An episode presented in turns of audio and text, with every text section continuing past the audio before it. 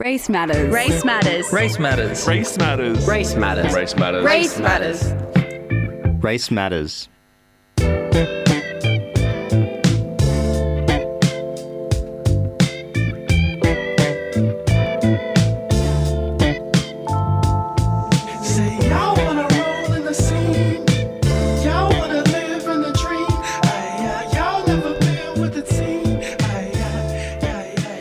Before we begin, I'd like to acknowledge the Gadigal people of the Eora Nation. It's their sacred land that we are broadcasting on right now. I pay my respects to the Gadigal elders, past, present, and emerging, and acknowledge their strength, wisdom, and creativity, stories, song, experiences, knowledge. All of that has been shared on this land for over 65,000 years. FBI Radio is doing the same today, and we're privileged to do that. And it will continue to be a meeting place for a long, long time after us. I also want to acknowledge the significance of Redfern, where we broadcast. This is the birthplace of black theatre in this country and a place of resistance, resilience, and refuge. You are listening to Race Matters here on FBI Radio 94.5. I'm Darren Lasagas. And I'm Sada Khan. How are you, Sada? I'm so good. I'm so happy to be here with you. You're also here, and we got something pretty red hot to talk about today. Yes, we do. We don't have any guests on today just because we felt like we just wanted to have a really deep and meaningful yarn about some current things that are currently happening in the climate around people of colour and people that want to challenge that. So, you know, we've got to have our rebuttal on here too. And one thing that we want to talk about particularly is cancel culture. It's a form of boycotting, usually of a celebrity or person in the media after they have made derogatory, offensive comments or an unpopular opinion. And there's many, many people that have been called out, held accountable for their actions, for the comments that they make. Yeah, and the repercussions of that have been completely varied. I feel like every case-by-case basis when you're looking at cancel culture, the experience of the person being cancelled varies depending on, you know, what their creative output is, what their fan base is like, what their fan base is made of. So cancel culture is, you know, it could be kind of really, really great because where it starts from and what it's kind of meant for people of colour in terms of making sure that people are being held accountable for their problematic actions. But as a result, there are things that also get told back to that, which is political correctness. Mm. And so political correctness can be kind of a way of gaslighting you know, minorities and these communities that are trying to push for more authentic, thoughtful content. Yeah, it's a super interesting idea, and it's relatively new and nuanced in that I feel like social media has given rise to these sorts of conversations to exist in the first place. If you want to like crystallize it, for example, if you're a person of Asian descent, a comedian makes a joke about your ethnicity, you say that it's offensive, and then someone says, oh, that's political correctness gone too far, you shouldn't be offended. What does that mean for you? And what does that mean for the comedian in turn? And I feel like we could talk about this topic for hours. I've had conversations about this for like many times with many different people over many drinks. But we are going to work through just a couple of case studies this afternoon. And one interesting example is Taylor Swift. Mm-hmm. Where to begin? So the thing with Taylor Swift is a kind of ignorance, I guess, or a willingness to understand her privilege within the industry. And that's what has often been called out towards her. And this kind of negligence of where a lot of her craft is actually coming from black women. Mm. That's why everyone compares it to Beyoncé, because a lot of the stuff is kind of taken from Beyonce. Mm. And so, but the thing is that like I don't think Taylor Swift will never get cancelled because of what you said of her fan base. It's all relevant to the fan base. But that doesn't mean that she can't be criticised, she can't be held accountable, because like if you're not being held accountable for your actions, you will never ever learn. And she is such a polarising figure. Completely. Like you either love her or you hate her. She's like Kardashian. And I think the thing and that was the thing as well that really I think her image got a huge shot at it when Kim Kardashian, I can't believe we're talking about the Kardashians on Race Matters right now, but it's relevant. When Kim Kardashian released that footage of her, you know, on the phone with Kanye West, when Kanye West released Famous and he had that line in there about her, I think me and Taylor might still have sex, I made that bitch famous. And so when that song initially came out and everyone, the response to it was like, oh, listen to how he's speaking about Taylor Swift. That's disgusting. Why won't he let down the VMAs? And that moment, like, let it go. Leave poor Tay-Tay alone. And then, you know, he got all that backlash from it, and then Kim Kardashian released the footage of her giving full approval for that line. And then, because she jumped on it, jumped on board on it. And she said, didn't speak out on that, didn't she? She didn't call out everyone saying, oh, I was actually okay with this line. No, or did she do it later? No. She, when the backlash came out about it, she jumped on that wagon and said, gotcha. And said, oh my God, I can't believe he's still like talking about this to me. This is so disgusting as a woman. And then Kim Kardashian was like, what the hell? You approved these lyrics. So it was like how she played that, you know, poor white girl victim, which she always does. That's what people have a problem with her and her music, is that it's that poor little white girl victim, and how she paints the black man as this, you know, emotionless, misogynistic, hypersexual monster. Taylor's, I feel like, is one of those instances where it seems like she's this person caught in this capitalist beast of a global megalomaniac music industry, and that there must be multiple people, probably men, pulling strings around her and the way that 100%. Her image is being projected. I'm thinking about one of the first times that she was being seriously called into account was when she, during the presidential campaign, which ended in Trump being elected, or post that, her not denouncing Trump despite her politics seemingly, apparently, being democratic. And a lot of people started getting on this kind of train and being like, call him out, do something. But her a large portion of her fans are country music folk, Republicans. And were Republicans. Yeah. And that's why she was willing to sacrifice, apparently, her politics. And that is her privilege as a white woman, is how you can pick and choose that side. And so that's, and it was another thing, like, just in terms of like that hypersexual image that's always cast out onto black men. And it's a very unfair image that's always cast out onto them by white women. There is a constant history of it. You just have to look at the really traumatic and catastrophic outcomes where that happens with Emmett Till. And Lena Dunham was a massive perpetrator of that with Odell Beckham Jr., the sports star, and how she tweeted about him at the Met Gala in, I think it was 2016, and just made this gross assumption about him not wanting to have any sexual desire towards her and not speaking to her. He just sat on her phone, and she made this huge, gross assumption and like really kind of defamed his character in doing that, in masking him as, you know, oh, because like, you know, I'm in a suit and I'm, you know, super ironic in that he don't want to be with me, he just wants to be with a supermodel. And it's just so unfair. Like, it's that not understanding the power of your voice and how it can affect people of color's image. And she's not been, I don't know, like, I feel like she gets cancelled and then she shows up again. Well, that's the thing. Like, this is kind of getting to the point of what we're talking about, which we'll get to later, but you can be cancelled and still be fine. Exactly. Taylor Swift, case in point, she's massively successful and only continuing to be more successful despite, you know, stepping on, in her one of her latest videos, a bunch of queer people on the way to get to the top. Oh my God, I forgot about that. Yeah. Wow, it's just one thing after another, Tay-Tay.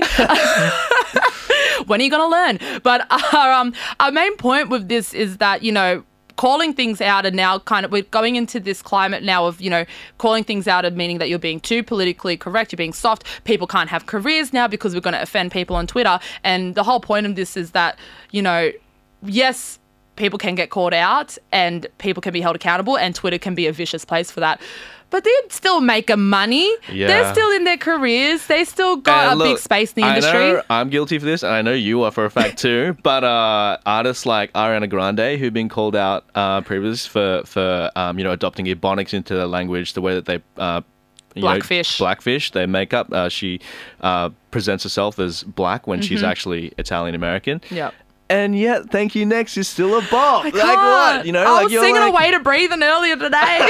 I'm so conflicted. Like, it is a conflict, isn't it? Like, Azealia Banks is another one who I know a lot of people in the queer community needs to go. Love Azealia Banks. You put on 212 in any gay club and people will go off. I know. And yet she's known, one of her main identifiers is her homophobia. Transphobia, racism as well. Just because she's black does not mean she cannot be racist.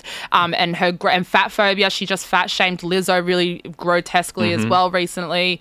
That kind of, but when it goes into those those toxic extremes.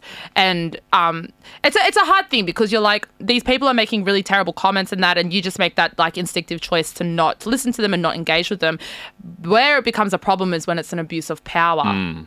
The thing with cancel culture as well that people don't understand when they try to demonize it as political correctness and people getting too soft, and look at these millennials, you know, they're too fussed about little itty bitty things now. The things that they don't understand is that cancel culture stems from a very important place, and it came from calling out sexual abuse in the entertainment industry and then all industries as a result. It came from that Me Too movement, and it kind of like, in terms of people actually having serious repercussions for their actions and being called out, it came from that article revealing all of the gross abuse and harassment that Harvey Weinstein had inflicted on many people throughout his whole career, and then everyone else finding their voices to call out all these other prominent figures that had, you know, so much power in the industry and were derailing their careers for sexual favors. If you don't give me this, I will derail you. Roger Ailes, CEO of Fox News, was also very much so cancelled.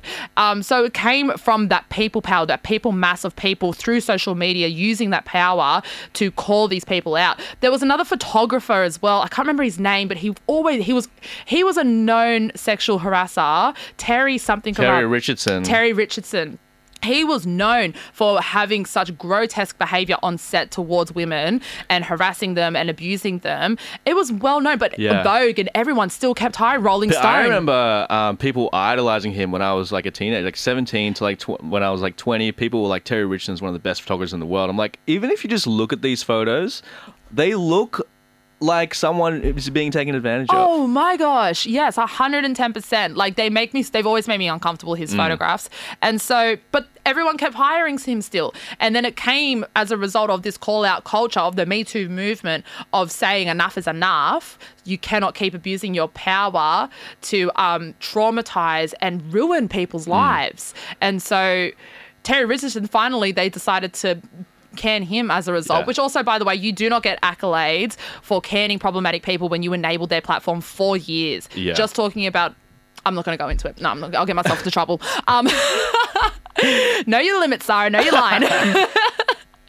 So that's where kind of cancel culture has stemmed from. It stemmed from people saying enough is enough. We want better behaviour. We deserve better behaviour. And then it's kind of grown into this other era, this other forum of comments that are being made around, you know, communities of people and groups of people that come from highly oppressed backgrounds. Well, that's the thing, isn't it? It's going to this thing where there now is sort of like a spectrum or a scale of what you can be cancelled for, which is a weird way to put it, but it's true.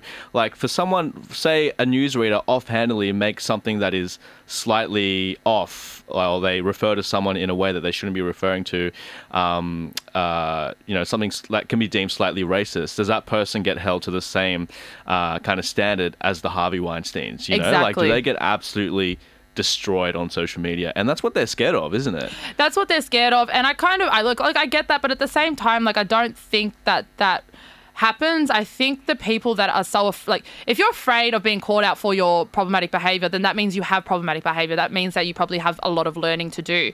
But if you are willing to go and learn through that and understand where that comes from, like, well, not where that comes from, understand why people are upset, and you make a genuine apology back, people are generally very accepting. And also at the same time, like, yes, there is people power in social media, but there is a lot of, you know, terrible people that are still having huge public platforms and are still being paid millions of sums of money. Like, you know, so when they could say that there's this fear, because Todd Phillips, the director of The Hangover and the new Joker film, made some comments recently saying that comedians are now being put out of a job because it is not safe to be funny anymore as a result of woke culture. And that's just not true. No. That's just not true at all. It's Who was it that got 3 Netflix specials off the back of being cancelled? Yeah, Dave Chappelle. Cancel culture has a power, but to some extent. Yeah. And I guess, you know, people also have to give, you know, that person that you're calling out for their problematic behaviour a chance to apologise, a chance to redeem themselves and understand their actions, because that does happen. That happened in with Rihanna. Yeah, Rihanna made this post about Paris Gobel, who's a choreographer that she collaborates with. And the caption was, "Y'all are literally about to witness why this woman right here is my spirit animal, God-gifted genius." And someone commented on it saying, "Please stop using spirit animal unless you belong to one of the indigenous groups to which this concept belongs." And then Rihanna responded, "You're so right. It won't happen again." Simple. Wow. Wow. Oh, my God. Being a decent person and understanding why someone is upset and not gaslighting them for them is actually so easy. Yeah. We got a text in on 0409 945 945 saying, "Who's defining what problematic is? Seems like a blurry line." See, that's another thing. Who's defining what problematic is? The people that are defining what problematic is are generally people of colour, people that come from a disenfranchised community that are saying, "I don't want to be chastised for my identity." Mm. And that is totally fair. Problematic exists where people in power are abusing it. Yeah. Problematic exists when people who are minorities are being oppressed. Yeah, exactly. And there's language that exists that oppresses them, and that's the language that's problematic. And the thing is as well, like, when people are calling out this kind of behaviour, it's coming from a place where audiences are different now. Audiences are craving more authentic, better representation and more thoughtful content. So it's coming from a place where it's trying to force change that is going to benefit everyone, because you have to understand that, like, a lot of the young people that are coming through the ranks now are engaging in content that is a lot more thoughtful in terms of what's on Netflix and the representation of people of colour on those shows. It's not like the 90s where you had consistent homophobic and misogynistic jokes through shows like, Frasier and Friends and, all of the rom-coms that were coming out at the time. Like, I watched She's All That the other day and, oh my goodness, that is that is a really not a good film. Like, so many terrible messages throughout that whole film. Yeah. And we're in an age now where it's just the audiences just want better. And a lot of people of colour are saying we have a platform, we deserve a space in this industry as well, and we deserve to have self-determination of that space. Yeah, for people that combat cancel culture with this idea that it's political correctness gone mad. When you say it's okay for figures in the media to make racist, homophobic, misogynistic remarks, you're telling a closeted kid within earshot of what you're saying to go back into the closet. You're telling a man that it's okay to catcall a woman on the street. You're telling someone that it was okay to vote no in the national plebiscite on gay marriage. And the question is, like, should we hold public figures to a higher moral standard? I say, hold your damn self to a higher moral standard. Like, it's not that hard. And if it is, then work at it, because, it can be hard. Yeah. And, politics is a lens through which we view and express our prejudices. But if you have power, and this speaks to what is and isn't problematic, and if you have influence, you should know that your prejudices get projected to more people than normal. That gives what you say more chances to be heard by people who wouldn't normally hear what you say. Exactly. And if you are in a position of power with a high public profile as well, then the things that you say should be held into account, because you are influencing stereotypes, you are influencing narratives around people, and you're creating a norm. And what the masses are saying is that we want a new norm. Mm-hmm. We want a new norm. We want more thoughtfulness around the dialogues around us. Mainly, we just want self-determination of our narratives. But everyone can be held accountable. Gina Rodriguez, she's a Latina woman that was called out for constantly using the N-word, not her space to use the N-word. And, and we're not just saying that, people of colour can't be held accountable as well. Like, everyone should be held accountable to become more thoughtful in their delivery and their thinking and their rhetoric. I don't understand why that's a bad thing. Why would you want to be lazy in referring to people of colour and disenfranchised communities?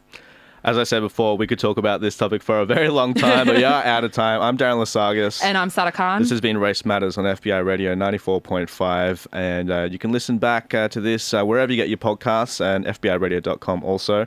But until next week, we'll catch you very soon. Yeah, bye. Bye. Race Matters. Race Matters. Race Matters. Race Matters. Race Matters. Race Matters. Race Matters. Race Matters. Race Matters.